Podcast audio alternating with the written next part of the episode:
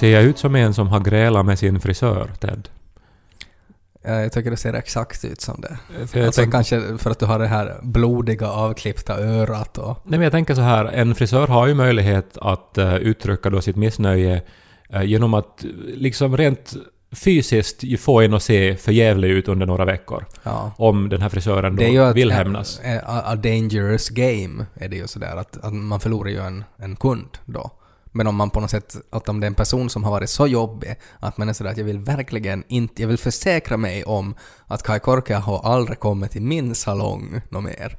Ja, vi har pratat för länge sedan i podden om när jag en gång förolämpade en fotograf och dagen efter så fanns ett helt, alltså det sämsta porträttet på mig någonsin fanns i tidningen.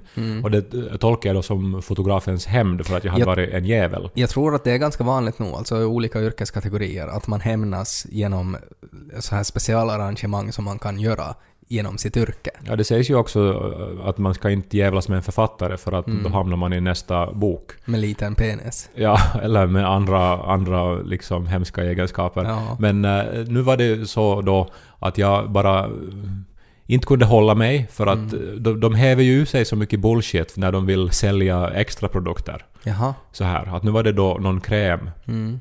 Som eh, smetades i mitt ansikte då, Mm. eh, med min tillåtelse. Mm. Eh, men sen så började då den här frisören göra reklam att den här krämen innehåller koffein. Jaha. som då gör att man ser piggare ut. Mm. Och då blev ju jag så här att, att jag tror du jag är dum? Ja. Men jag menar, när man dricker kaffe så är det ju koffein som gör en pigg. Mm. Men inte genom att det liksom smetas över tungan, utan genom att koffeinet far upp i hjärnan och påverkar Ja. en. Men... eh, Så när man smetar en kräm i sitt face, mm. så vad spelar det för roll om det innehåller koffein? nå, alltså, inte den, far ju det in i hjärnan. eh, nå, alltså det absorberas väl nog av huden och nog kan väl någon del av det säkert få in i hjärnan. Hur tänker du då? Att någon del av den där krämen som absorberas i huden kanske far in i hjärnan. Jag tänkte att det här är marknadsföring som riktar sig till lite dumma människor, tänkte jag. Att de tänker ja, koffein, det gör ju att man blir pigg på morgonen. Och om det finns koffein i det här, så då blir säkert min utseende pigg. Nå, kanske inte utseende piggt, men va- var det uttryckligen alltså att ditt face blir pigg? Eller Ja, du, det gör då att ögonen ser piggare ut då, för att Ja. man smetar koffein i dem. Nå, jag vet inte, men jag skulle inte helt avfärda det heller, för att jag vet att kroppen kan absorbera saker från liksom konstiga ställen. Ja, no, frisören tog otroligt illa upp. Men för att, sa, sa du sådär, alltså att, att när frisören sa då att, att ja, att det här är så här koffeinabsorberande, så sa du då det är koffeinabsorberande! men jag, jag plattade till den här stackars frisören ja, men vad, vad sa du exakt? Nej men jag sa väl exakt att eh, det där låter nog som att det är bara eh, marknadsföringsbullshit. Ja, Sa jag. Att det kan ju inte stämma. ja. Och sen så blev det dålig stämning och frisören då eh, raka mig där bak. Men du sa, du sa det inte liksom sådär glatt som den där sidekicken i TV-shop, som är bara liksom en setup till att, att den här frissan ska kunna säga ja, jag vet att det låter otroligt, men hör på det här. Ja men grejen var då att, eh, att, att det blev liksom knäpptyst då. Ja. Och, och sen efter ett tag så, så, så fick jag en sån här, en hemsk insikt. Mm. Att jag har ju någon gång använt nikotinplåster. Ja. Och det Och det lägger all- man ju på huden. och och det Ja. funkar ju. ja.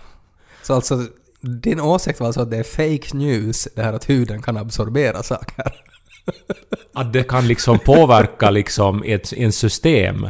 Ja men tänk, salvor i allmänhet. Ja men det förstår man ju att vet du någon sån här fuktighetskräm som Ja. eventuellt då lägger någon sorts uh, återfuktande grej då på Ja. några hudlager. Men att Ja. det som då, att man kan liksom smeta någon sån här förstoppningsmedel då eh, på sin nacke och så Mm. mitt i allt då så har man, har man liksom inte diarré Ja, längre. För det funkar ju inte så snabbt inte. Men, Nej man måste ju få det in i systemet. Ja, men det far ju nog. Alltså huden absorberar nog. Det far nog liksom...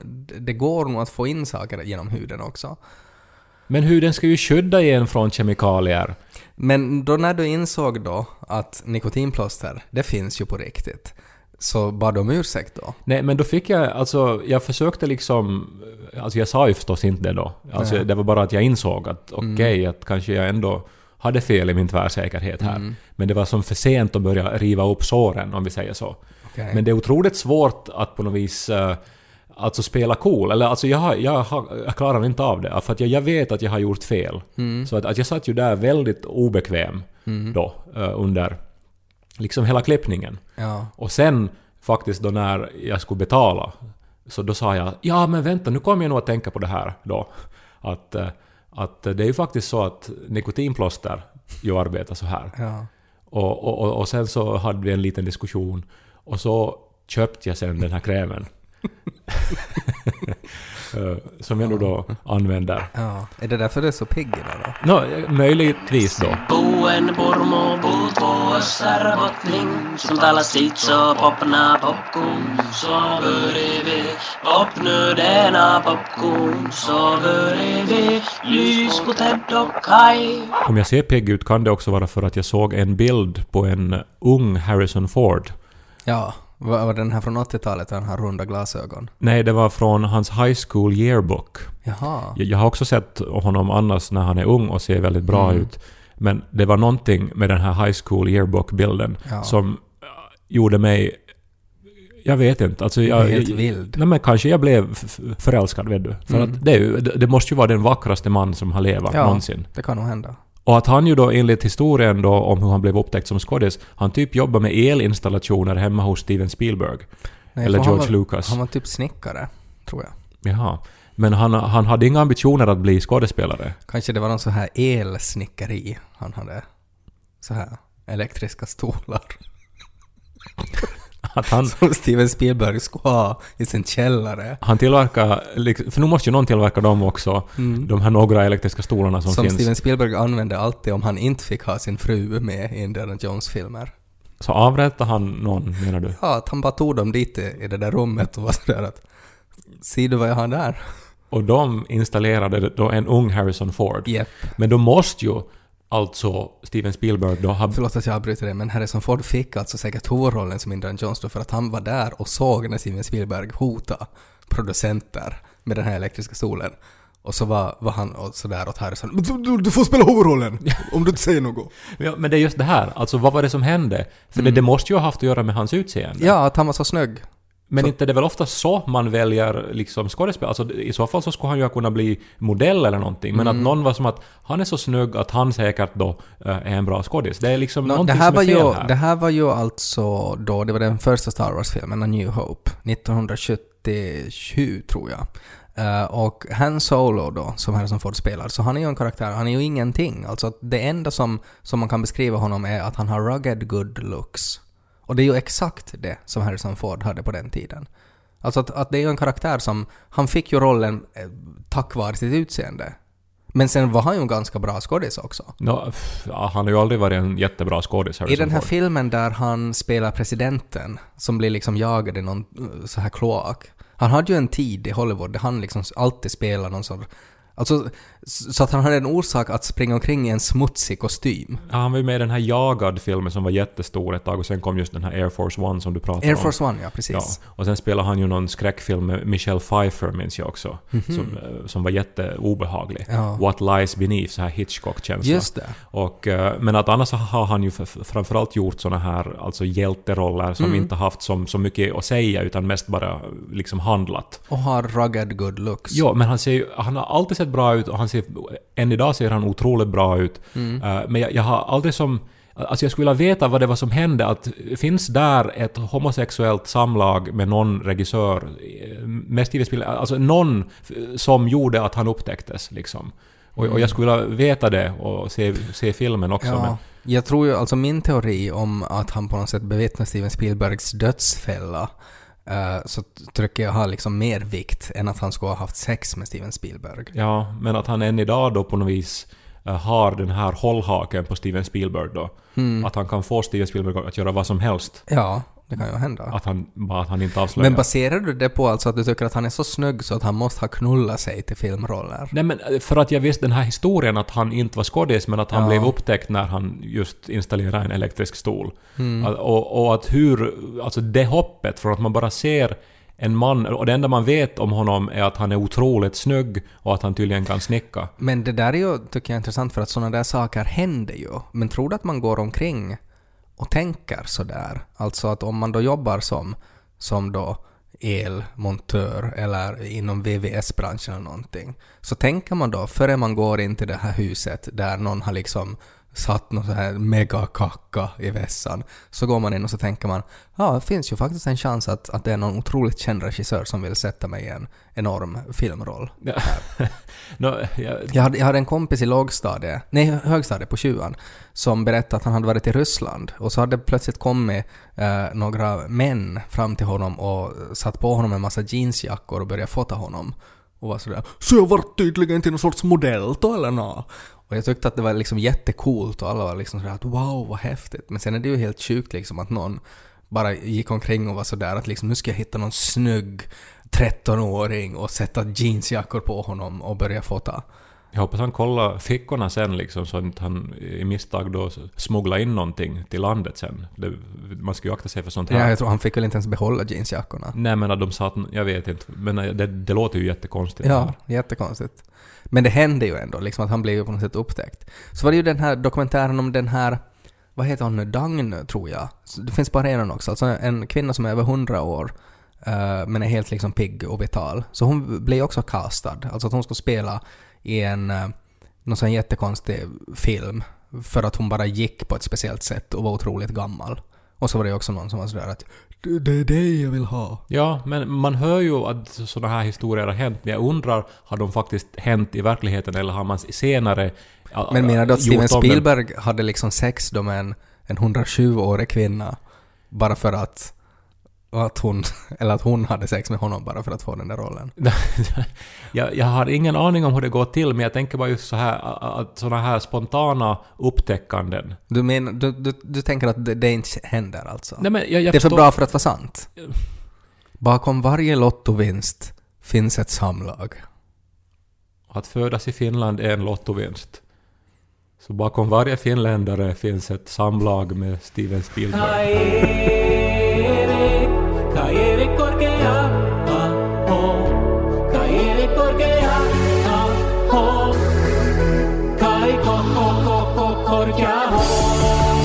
Tala om Harrison Ford och filmer från den tiden. Uh, såg du det här som spreds på internet om den här eh, högstadiet i USA som uh, satt upp en teater? Äh, på, på Alien-filmerna? Ja. ja. Jag tycker det är otroligt coolt. Jag såg inte faktiskt den här, det här klippet, men att eh, såg det faktiskt bra ut Det såg jättebra ut. Alltså det är ett helt vanligt högstadie som har någon sån här teaterlinje där de varje år får sätta upp en pjäs. Och den här klassen valde att sätta upp Alien, alltså originalfilmen från 79 tror jag. Och det såg jättebra ut, alltså det var bra ljus, det var bra ljud, det var, de hade en, byggde en alien-dräkt av återvunnet material. Men var det liksom filmat live en föreställning eller hade de gjort Det sen en var, sorts det, var en, filmversion det var en av förälder som hade filmat några utvalda scener. Eh, men det var jättecoolt. De hade projektioner och sådär och det var, det var bara liksom jätte, jättehäftigt. Ja, de gjorde ju Alien på teater i Takomo här i Helsingfors nu i vår också. På riktigt. Ja, gjorde de. För det var dit jag skulle komma. Varför sätts inte såna här filmer? Alltså varför gör man inte... Det har varit jättemycket diskussioner om det här nu att framförallt i, i svensk Finland så, så sätts klassikerna inte upp något mera på teatern. För att det finns inte publik till det. Eh, och att det hela tiden är liksom att man bara väntar på nya ABBA-musikalen. Nej men nu gör man ju en massa klassiker. Nu har det ju varit jättemycket klassiker. Det har ju varit Mästaren och Margarita, det har varit Körsbärsträdgården, Nå, det var nyligen läste jag en artikel att... Hamlet gör de i Åbo. Ja, nå, enligt statistiken så sätts det upp allt för lite klassiker. Jag tror det var en nylig artikel. Eh, men varför gör man inte, alltså när teatrarna hela tiden kämpar med att få folk dit, så varför gör man inte av kända filmer? Och gör det jättebra? Sätt upp Robocop, till exempel. Ja men nu, nu, alltså nu pratar du ju om teater. Alltså, Ja. alltså att göra film på teater är ju en jättemärklig idé. Varför inte bara visa filmen Robocop då? Alltså, Nej men för att, det är en, för att man vill ju på något sätt visa, alltså grejen är ju att alltid när man är på teater så blir man ju sådär att shit varför är jag inte oftare på teater? Men att de flesta människor far ju inte. Och att det behöver vara någon sorts kontaktyta för att man ska ta det där första steget. Ja, jag håller med om att det är en jätterolig idé att man skulle göra eh, någon film, men då måste man ju göra det nog på ett, ett, ett nytt sätt, Jo, att man adapterar förstås, den till teatern. Det är ju klart man ska göra det. Alltså man, man, ska ju, man ska ju göra teater av en film, men att jag tycker att det borde göras oftare. Alltså att man på riktigt ska ta, alltså så här, att vi, vi baserar en teater på ett ursprungsmaterial som, som jättemånga människor känner till. Såg annars Aliens eh, förra veckan, för den kom på TV. Det är ju den bästa Alien-filmen. Jo, men otroligt långsam. Alltså ännu efter en timme har det inte hänt någonting. Alltså det, det är bara en, en enorm setup då till den här stora finalen då. Eh, sen så läste jag någon... Mm. Men är det inte typ skräckfilmer i allmänhet det? Ja, men också hur filmer och deras tempo har ändrat på 30 år. Det är ju en enorm skillnad fram till Mm. Var det inte han som alltså åkte eh, en liten farkost in i din anal? Var det inte han som gjorde Aliens? Eh, James Cameron? Det är annars intressant för att då, de tog ju biopsier då från min uh, tunntarm. Ja. Al- Alltså jag kan ännu inte riktigt få ro med den här tanken att det faktiskt var två meter eh, kamera inuti mig. Mm. För att jag är ju 1,90 lång och nu använder de ju bara en tredjedel av min kropp, alltså Ja. hur många gånger den här kameran snurrar runt Ja. inuti mitt system. Jag tänkte om det skulle ha fastnat eller slagit knut på sig. Och sen såg man ju på, på skärmen hela tiden var den här kameran rörde sig. Mm. Och faktum är ju att det kom ju ut då, när de tog de här provbitarna, så Mm. kom det ut en sån här alien-mun och nöp tag i väggen och tog en sån här provbit då. Ja. Som nu då håller på att analyseras. Jag har ännu inte varit på det här uppföljningsbesöket. Men, eh, men ja, så att, och det var ju James Cameron som regisserade Aliens också. Så faktiskt, det här hör väldigt bra ihop. Ja. Han har säkert designat de här kamerorna också för eh, endoskopi. Vad är det hon säger, den där ena flickan? Eh, den där... Något... Sometimes they come out at night. Nej, det, det, finns, det är någon sån här replik som hon säger.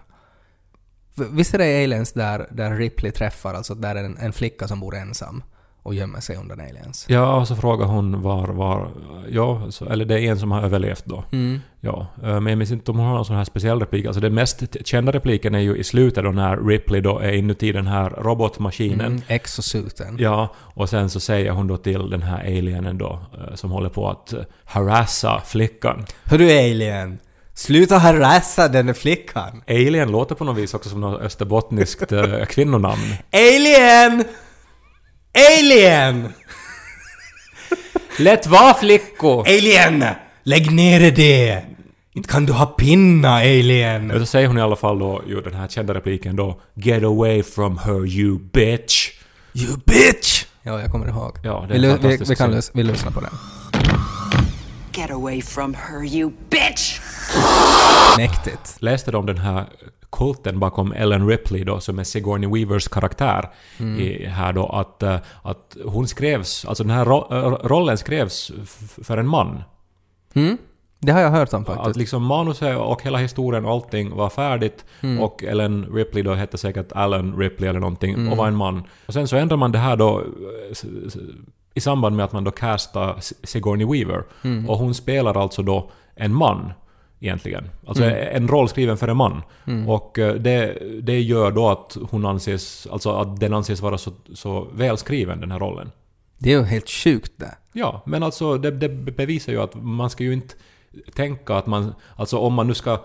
Om man är en man som skriver så ska man ju inte... Man ska ju undvika att tänka liksom i könsstereotypier. Så Förstås. man, så man ska liksom skriva ett helt manus och så, så delar man ut könen 50-50 sen efteråt. Ja, men då kanske det blir ändå som vet du, närmast hur människor beter sig. Men kanske man borde, jag, jag tänker, jag har läst lite om vad J.K. Rowling håller på med nu. Hon, hon har ju blivit, eh, liksom, det har gjorts en massa memes med henne nu.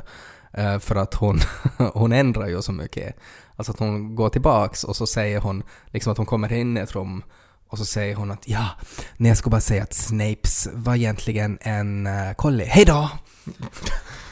Att hon twittrar en massa grejer, liksom sådär för att lite ändra. Men hon sitter ju hemma och dricker rödvin och är full på dagarna. Och gör ju ingenting. Hon har ju skrivkramp sedan 20 år tillbaks. Eh, hennes eh, Gloria håller ju på att lite krokna. Alltså det, det roligaste hon har sagt är ju att, att innan de uppfann vässorna eh, så, så kacka uh, trollkarlarna på golvet och trolla bort skiten. Är, det här en riktig tweet? Ja, alltså det, det har varit väl i det här Pottermore. alltså. Ja men, ja men på något sätt sådär att de är som hästar som bara står så här ja men att borde vi få troll bort? Troll bort, förlåt jag ska bara simsalabim! trolla bort. och, det, och det var så dumt! Plus att det är också någon så här spoiler-grej där att, att nu, jag, har, jag är inte väldigt, jag är överhuvudtaget inte insatt i Harry Potter-universumet, men att tydligen är det någon så här grej i storyn där att, att via någon så här rörsystem så är det då typ Voldemort som har gjort någonting, alltså som tyder på att hon har redan skrivit in att de nog hade vässor, men sen har hon bara ändrat nej, de hade inte vässor. Överlag be- behöver man ju sällan som författare befatta sig med praktikaliteter som att de ska ju skita också, för att det Mm. Ja. på något vis, det bara händer i bakgrunden, det är inte relevant att skriva om. Men, Men så, så- hon har på något vis intresserat sig då för både liksom rörsystemet och faktiskt rent logistiken. Men jag tänker att det skulle vara jätte, liksom bra för henne då, alltså att eftersom hon är en, en författare som tycker om att liksom gå tillbaka och revidera och säga att, att, att så här är det, liksom att ja, att han är chockad, att, att Harry Potter så han sitter egentligen i rullstol. Mm. För jag har aldrig skrivit att han faktiskt gick. Att, att då, hon skulle kunna skriva en väldigt så här, liksom totalt könlös persongalleri. Att det står, det, det står inga utseende, ingenting nämns, så att hon fritt kan liksom sätta in. Men apropå det här så var vi ute och gick och det, var, det här var faktiskt jätteroligt. Alltså vi, vi gick i centrum av Helsingfors, jag och Niko, och sen stannade en bil bredvid oss och utklev en man som öppnade bakluckan och eh, då just när vi gick förbi så lyfte han ut ett glockenspiel. Och nu vet jag inte om du Ah. vet, alltså det är ju ett instrument som de Ja. använder i orkestrar Vi och så kan vidare. l- lyssna lite hur det låter. Och att höra det här ljudet då plötsligt helt nära oss så gjorde att vi båda vände oss om. Men alltså börjar han spela? Nej, han lyfte, alltså han hade med sig i bilen och han Ja. skulle som ta det säkert dit in och han Ja. hade bara där liksom, inte i något fodral eller någonting. Nej. Så att det lät ju precis sådär då. Alltså som Ja. en... Ja. Som en sån här... kling Då. Ja. Och, eh, och, och sen så, så började han gå och för alla rörelser han gjorde när han stannade så lät det just det här ljudet. Och sen gjorde han en snabb rörelse och tittade åt ena hållet och så lät det här ljudet. Och det var som... Alltså han verkar vara någon sorts trollkarl. eh, Just bara för hur alla rörelser på något vis lät så här magiska. ja. Det var jätteroligt. Man borde gå omkring med glockenspiel, tänkte jag. Vart gick han sen då? Nej, in till sig. Han bodde där någonstans i något jugendhus. Säkert med torn. Trollar han där.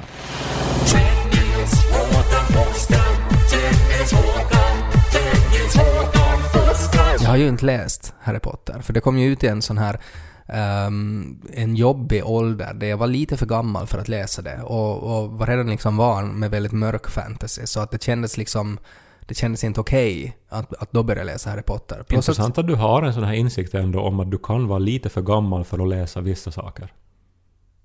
Ja, jag väljer att inte kommentera det där. Fortsätt. Eh, men oberoende så, det som jag reagerade på då när Harry Potter kom var ju att jag tyckte att, att hon gjorde så mycket fel. Alltså att, Jag minns att du var ursinnig. Att du kom... eh, För att jag minns att det pratades typ när vi gick i gymnasiet om Harry Potter. Mm. Och, och att du var så här att, att det där är bara skit. Och, och det fanns som så här långa diskussionstrådar på internet då om hur skit det var. För att de åker på kvastar. Mm. ja. Och de har såna här små liksom homospön. Mm. När en trollkarl ju ska ha en så här enorm köttstav mellan sina ben. Nej men, det, men så är det ju. Eh, och d- jag, jag var ju väldigt upprörd var jag för att det finns ju ändå Alltså bland fantasyförfattare så finns det sådana vissa regler och så vissa sådana där troper som man upprätthåller oberoende vad man skriver. Eh, och en sån trop är ju då till exempel att trollkarlar, alltså manliga personer som kan trolla, så de har inte homospön utan de har enorma då liksom stavar. Som Gandalf till exempel. Men nu är det ju...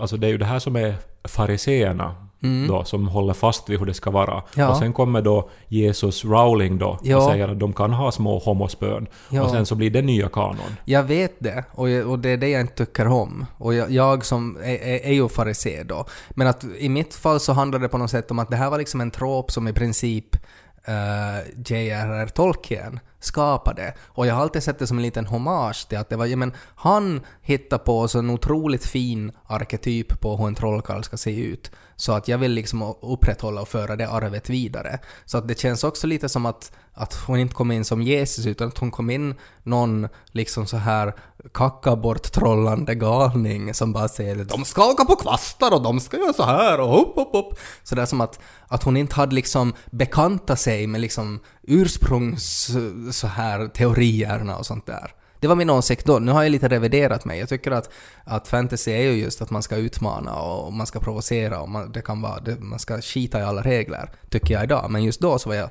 jag, jag, var, jag var ganska så här konservativ eh, fantasy-läsare. Ja, jag som hade ju växt upp då med de här finska barnprogramstrollkarlarna då. Timo Taikuri. Och, och, och sen förstås den här trollkarlen Han är ju nog en sån som bajsar på golvet. Han. No, han Det, är- var, det, var, det hade säkert liksom så här halmstudio där de filmade in det. Vet du att jag var uh, ombord på ett av de här kryssningsfartygen och så uppträdde Timo Taikuri. Oj. Och det här var alltså då 30 år senare då. Ja. Och det var ju en otroligt eh, liksom härjad människa som stod och trollade och knöt ballonger Ja. för barnen där. Han är väl någon sån där att han trollar fram med en whisky liksom som varannan akt. Det var nog det- en och annan liksom kaka också han har trollat fram för det, det var nog liksom ett otroligt förfall. Samtidigt som jag kände starkt att av alla konstnärer som jag har mött i mitt liv så hade jag kanske mest respekt för han. Att han morrar på ännu 30 år senare med ett sånt här yrke som väldigt få respekterar. Och att han orkar göra det här och orkar liksom fara på de här uppträdandena och har levt på det säkert hela sitt liv. Så då hade jag stor respekt för honom. Ja. Till från J.K. Rowling då som skriver då några böcker och sen inte gör någonting på 20 år och sen sitter i sitt torn och dricker rödvin och kritiserar andra och liksom kommer med ändringar till sina egna verk. Men trots att hon håller på så, så har jag ändå alltid tänkt eh, att jag, jag, jag, kommer, jag ska ju läsa Harry Potter, men jag har bara inte gjort det ännu. Och jag har hela tiden tänkt att sen när Lo är tillräckligt gammal, då ska jag läsa Harry Potter med honom. Men när menar du då att ett, ett tillräckligt gammal? Vad tror du att Harry Potter lämpar sig för för ålder? Jag vet inte, kanske um, sju, åtta?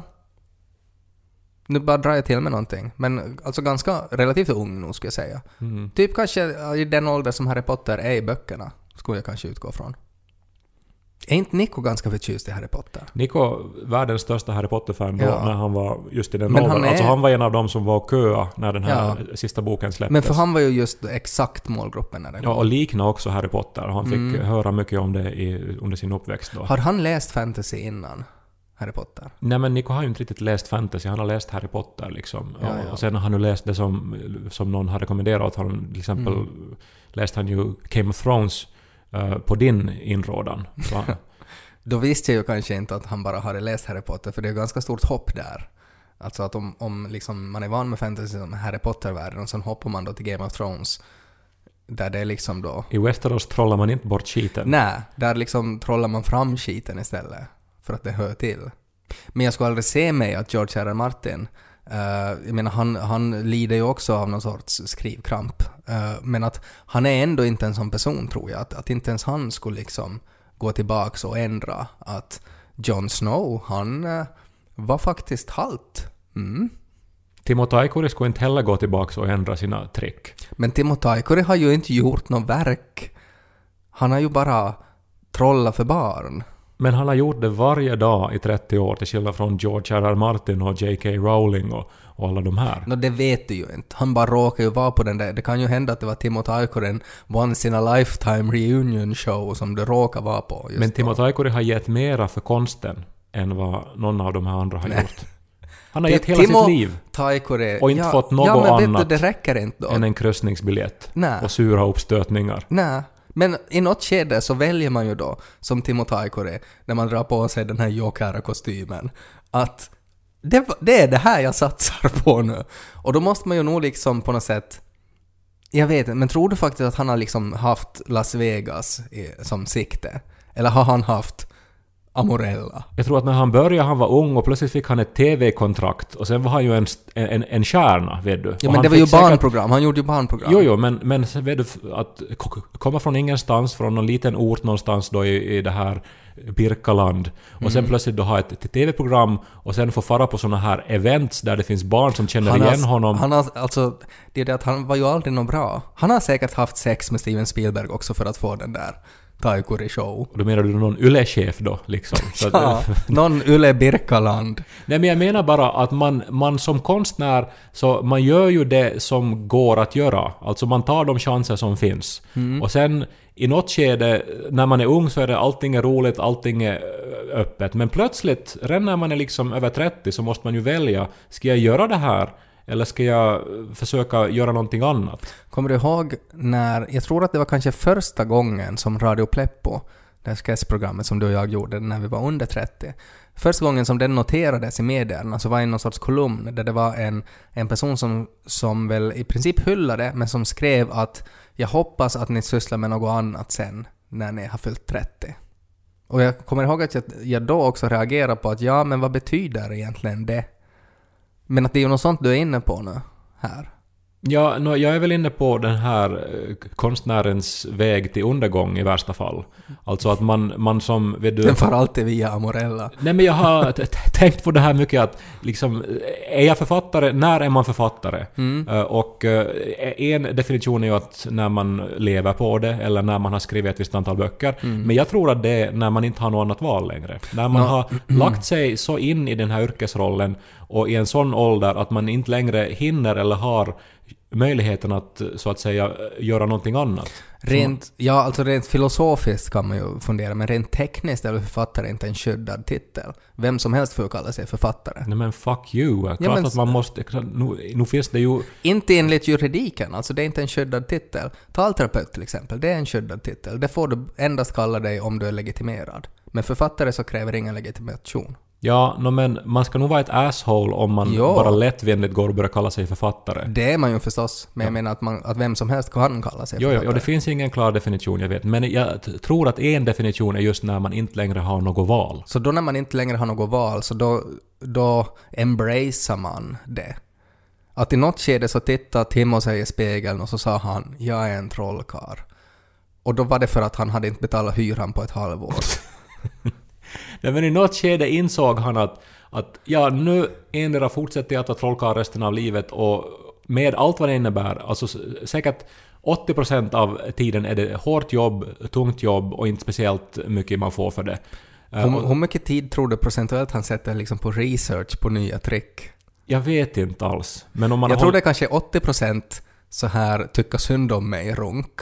Kanske 10% showtime och så 10% krapula. det tror jag det är Timo Taikoris så här jobbcirkel. Och han lever då för de här 10 procenten när det är showtime. Jag inser ju nu alltså att jag har ju någon så här undantryckt ilska för Timo Taikuri och jag undrar varifrån det kommer. Men det är ju någonting i det här också. Jag tror att det kanske var det som fick mig att ta upp det här med skyddade titlar och sånt. För han är ju för fan inte en trollkarl. Han är ju någon sorts suputen illusionist i bästa fall. Men för att när man kallar sig trollkarl, då ska man ha långt vitt skägg och en enorm köttig stav. Man ska inte ha, se ut som en hovnarr. Och, och det gör ju han.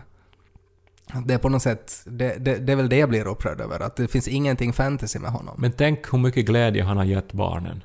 Men Hundratusentals barn som har växt upp och varit i något skede lite fascinerade av det han håller på med. Och hur många... Alltså den här glädjen i ett barns ögon när barnet får en sån här pallong som är vikt till en hund. Mm. Nu, nu, nu är det ju värt någonting. Ja men det är ju inte trolleri. Mycket mer värt än, än George R. R. Martins sura Nej, men för uppstötningar. helvete. och de här tusensidiga utredningarna över Att det Targaryen-släkten. är roligare att få en ballong än att till exempel läsa böckerna som världens populäraste TV-serie är baserad på. Nej, jag tänker nu Hellre en ballong. på alla de... Alien! Vill du ha ballongen eller vill du se på Game of Thrones? Det där till exempel skulle vara en intressant pjäs. Att man skulle göra om, liksom, alltså lägg in Alien som ett barn i en helt vanlig medelklassfamilj. Och liksom vad, vad händer? Och vad Menar du nu alltså på riktigt en HR Geiger-alien? Ja, precis. Ja, okej. För att se man vad kan som ju händer. se, vet du, alltså man kan ju allegoriskt, metaforiskt se på ett barn som ett, som ett kreatur som bara liksom förstör och, Ja, och, bara- och fräter sönder möblerna. Bara det här också att det liksom kommer ut ur ett sår ur magen. Jag menar hela det är ju, det är ju som en, det är ju som en eh, förlossning, alltså den scenen. Förmodligen är hela Alien en Ja. metaforik för, för kärnfamiljens sönderfall. Men säkert finns det någon grado som har det där som hypotes. Men vad, vem symboliserar Ripley då? Gudfar som försöker ha ordning och, och, och rädda allting hopa. Och ingen tror på Gudfar och hans goda råd. Kai ska alltså barnvakta Lo senare idag. Ja, jag är livrädd. Senast så, så var det så här alien-syra över hela golvet och, och allt var upp och ner. No one heard me scream. Det här är en Svenska Yle-podd.